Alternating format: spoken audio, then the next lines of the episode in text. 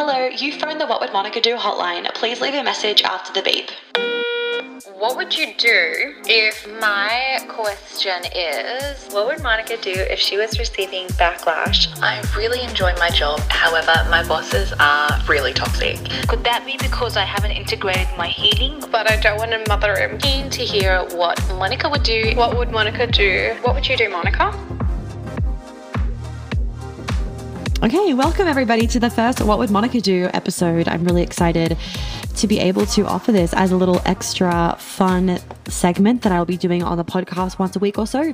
So basically, in order to contribute, you need to be part of the behind the scenes bubble. It's worth it to ask your question and get it answered. Like it's $10 a month or $120 a year or $30 for three months. And you'll see the link in there once you join. And you can then join the What Would Monica Do um, Telegram group. And you can then leave your questions in there as a voice message. And then they will get answered on the podcast. So let's listen to the first message, uh, the first uh, question from Kristen, and we'll go from there. Currently at a point in my life and career where I'm growing and content in what I am doing. However, my partner is a little bit slow and has expressed his concerns about wanting to do the same thing. However, he always seems to procrastinate. And it seems to me that I have to nag him a little, but I don't want to mother him and smother him. What would Monica do in this instant? Well, I love the question and I love that we have the awareness to not mother and smother him. So already winning there. Okay.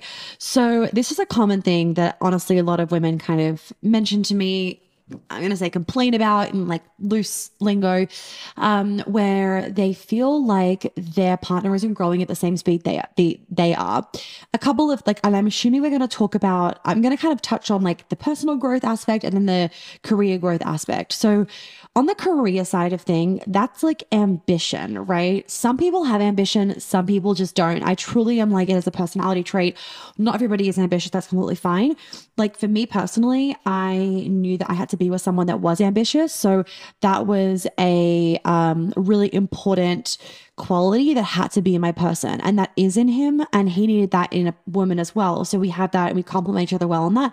And that's like a non-negotiable right? Where if you're ambitious you you need someone else to be ambitious. You have to have that matching of energy, or you're going to feel dragged down by them, which obviously we don't want you to feel. So that's really important. Is that obviously he has on a personal level, like sorry, in a in, um in a business mindset and career mindset, that he naturally is ambitious. Now, when it comes to the personal growth side of things, where you're growing and expanding, and whilst he kind of wants to, he seems to procrastinate a lot on it.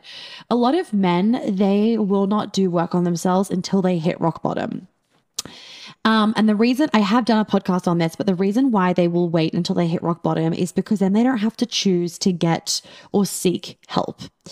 Because out of the two genders, men are absolutely worse at seeking help because in their brain it's like they failed, right? Because they are they are already the fixers. So to kind of admit defeat is very, very hard on their ego. So they are going to try and prolong and delay that for as long as possible. Then they'll hit rock bottom. And then hopefully when they hit rock bottom, then they will do some self-reflection and some work on themselves. Also, if you're watching the recording of this, Butter has destroyed a toy, and that's what that white stuff is all over there. Um, so if I were you, what I would be doing is definitely don't do the nagging. Um, is but what you can do is kind of make him aware of like, babe, you say that you want to do this. You say that you want to grow. You say that you want to expand with me, but all I see you do is procrastinate. And I'm telling you this because I love you.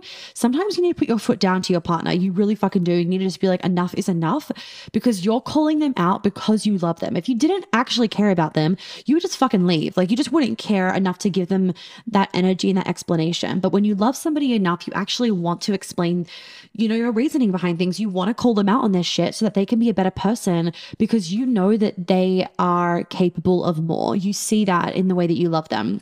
So I would just kind of make it clear of like, you're procrastinating. I've done it before. I've called him out on shit.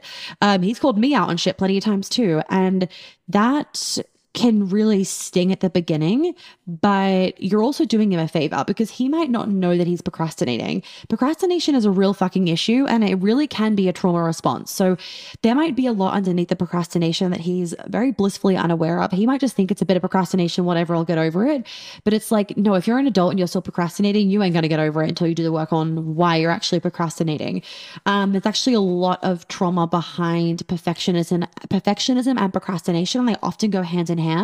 So it can be a really good thing for you to call him out because maybe that will give him the kick, the kick up the butt that he needs to actually go and do something about it. So if I were you, that is what I would be doing um, so that you guys can get on the same playing field and just don't drop your standards. Do not drop your standards. Um, you know, call him to rise up. Tell him, I want more from you. I see more in you. And like, you're not meeting me so like you stop the fucking procrastinating, go read a book on procrastination or something and commit to yourself to stop doing this because I'm not going to tolerate anymore.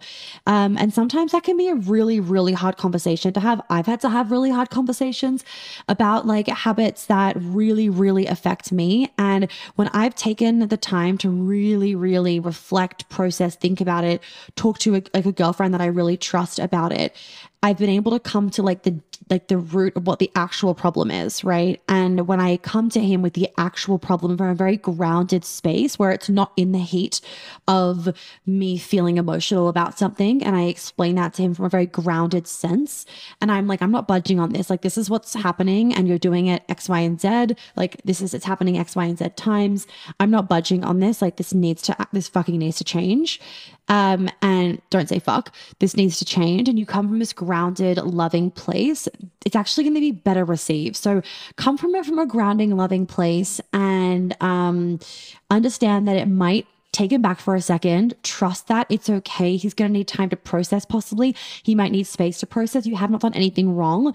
And this is where it's like you need to trust and hold your desires very deeply within you so that you can really back yourself when like sometimes shit's hitting the fan of like, I don't I'm not going back on what I said because I truly stand by it. That's so important whenever you're bringing something to anybody, really, and especially a partner, because you don't want to feel insecure and then be like, oh, sorry, sorry, sorry. It's like, no, you meant what you said, right? So that is what Monica would do. Thank you so much for your question, Kirsten. And ladies, please make sure that you are in the behind the scenes bubble so that you can ask questions for some of the future What Would Monica Do's because I will answer every single one of them 100%. I'm not picking and choosing, I'm answering all of them. So please make sure that you do that and make sure that you're following me on Instagram and that you've read the latest issue of the magazine for all of the juicy information and free content.